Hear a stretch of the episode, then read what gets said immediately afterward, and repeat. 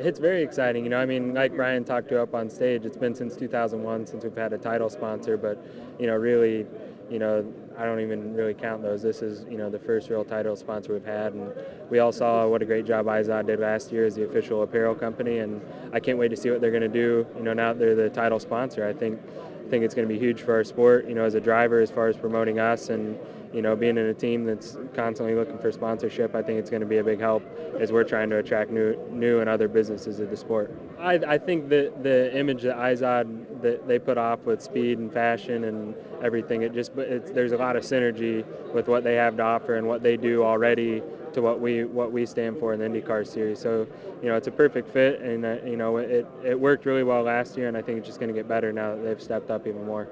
It is. It's gonna be. It's gonna be huge. I mean, Izod. I know when Izod's thrilled about something, this is gonna be big, and they know how to do it right.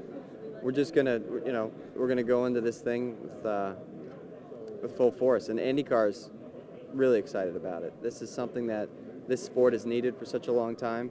And to think about how far we've come since unification just a couple years ago, we've got all the drivers, we've got all the cars, we've got now a great title sponsor that's outside of that motorsports bubble that's going to take us and drive us into the future. And it's a, it, I mean, they're as much a marketing company as they are anything else. And to have a marketing company running the series as a title sponsor, uh, couldn't couldn't think of a better way to do it. Both the images they're trying to project match. It, it's a it's a perfect match. Um, Izod is American, edgy, sporty, classic. IndyCar is Indy 500 is the American race. I mean that's what it is.